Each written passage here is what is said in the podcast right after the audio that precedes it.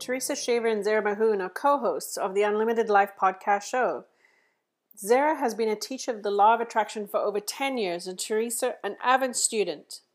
Together, we will share questions, queries, strategies, and tools and advice on using the law of attraction to benefit you in your life and your business. In today's episode, I'm going to speak to Zara about why visualizations don't always work. Stay tuned and join us.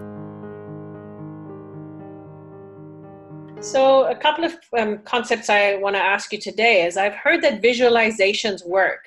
How do we do that? Oh my goodness. Okay. Um, fantastic question. So many people ask me this question. And I, in order to understand how visualization works, you have to understand the emotional scale. We so, talked about that in one of our episodes. So, people look back. That's right. Be able to see what we talk about with the emotional scale. So, for those people who are not familiar with the emotional scale, I'll just give a very short summary. Yeah.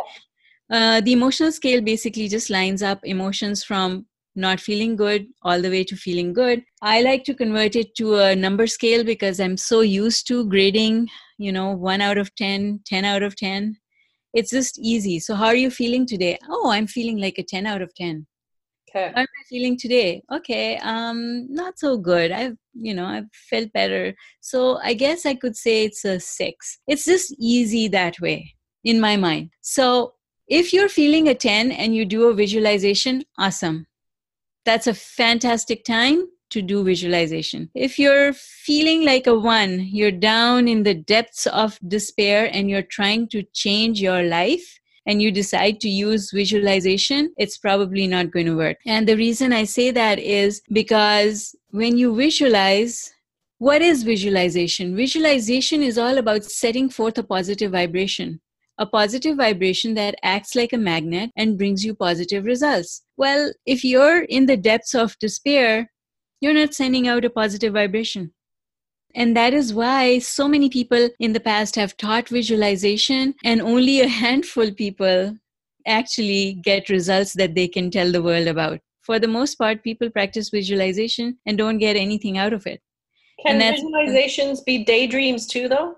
Visualization. So, when we say visualization, basically what we are saying is, I want to manifest something specific, and that's why I'm visualizing. Daydream is different. Daydream is just creating a movie in your head. Basically, when we didn't have Netflix, we had daydreams. uh, because that that is what we did to amuse ourselves. We just made stories up in our head. And so if you were just doing it for the fun of it, that's fantastic because it does help to improve your vibration and take you up the emotional scale. What sort of daydream? But if you have attachment to what you're doing in the daydream, let's say you really, really want to go to China and you start daydreaming about going to China, now there's attachment in that. It's not just to pass away the time, it's because I would like this, please. So you have to differentiate. Daydream just for the fun of it and that is a fantastic thing to do. And there's no attachment to what's going on in there. When you uh, introduce attachment you had better be on um, on the higher side of the emotional scale. So then talking about visualizations there's a lot of people who use various different techniques and i'll mention them to you. They're dream boards daily affirmations meditations gratitude journals writing a magic check what's your thought on all those ideas? Is that a good way to keep your vibration high if you're in that place or?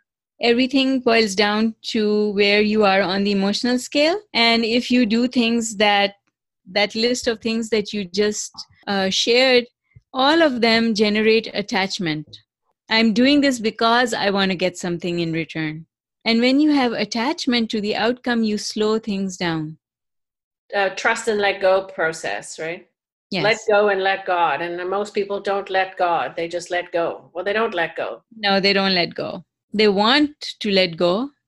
They pay lip service to letting go, but they don't really let go. Is there any validity in doing those things then?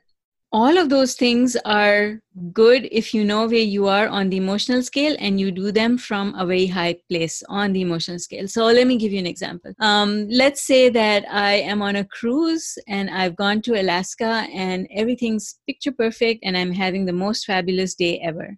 And I go out onto the deck and I look out at the ocean and I just imagine myself on my next trip at the Mediterranean. And then I forget about it. I don't say, I've asked, where is it? When is it going to happen? Shall I go and book the tickets yet? Where's the money coming from? Right? If I started asking those questions, now I've attached attachment. But if I was just having fun thinking, oh, I love this cruise, it's so much fun, I would love to do a cruise just like this on the Mediterranean, and then I never think about it again, I have no attachment to the outcome. And okay. then how does it happen? Did it happen? It will happen then. It will happen. The Alaskan cruise happened. So when will the Mediterranean happen? It's not our job. See, that's that's what goes wrong when you start asking that question. I want it, it'll happen. That's it. But let's say I'm working on a project. So now it's the other side. Let's say I'm working on a project, and um, my project is to launch a new store i'm this close. You know it's it's opening night for this big huge store in two days. Almost everything is done. Mm-hmm. i'm feeling good. I'm feeling pumped. Now if i close my eyes and i visualize that it, the the opening is going to be fabulous lots of people are going to attend we'll have a big really big sale day sales revenue day then that's okay because I did that from an already good feeling place. Right. So you can become specific. But now, if I keep hankering on that, now I'm adding attachment to the outcome. Anytime you add attachment to the outcome, you slow things down. Now, let's take another, a third example. Let's take the example of someone who is really, really feeling depressed because something's gone wrong. Let's say it's a, a relationship breakdown. So my boyfriend left me and I want him back. So now you're not, you think that you love this person, but when you are in that place, you're not loving. You are hurting. Hurting is not equal to love. The vibration of love is a good feeling vibration, it's not the vibration of hurting. If you do this visualization and you imagine this boyfriend coming back from that place of being hurt, now you're actually making things worse. So it's about knowing where you are on the emotional scale. And I find that the best strategy is never to become specific. There's no need ever to become specific. And if you do end up being specific, let it go in the sense that don't go keep going back to it. Don't keep going back to it because the more you go back to it, the more attachment gets created, and attachment always gets in your way. It is not helpful. Go general. Go general, go general, go general. Yes, and stay there. And stay there. So then thinking about, okay, I've done this dream board or whatever the case, and dream boards are very specific all the time, right? So to me, sometimes uh, when I've tried to do visualization, what happens to me, I find it difficult to picture like how my future is going to be in a picture. I like I would rather just want that the Here's feeling the I'm looking for and not the picture you you don't you don't need a picture all you need to do is to see yourself happy yeah that's it yeah. because everything that you want is you want it because you think it's going to make you happy so why not just go to the end result which is happiness and just do a visualization or do a dream board that has a happy picture of you that's it yeah simple one picture that's right. it. I just want to be happy. So now the universe has to give me all those things that will make me feel happy. And don't try and second guess that. Thank you for joining us this week on the Unlimited Life podcast. Zara and I were happy to have you here.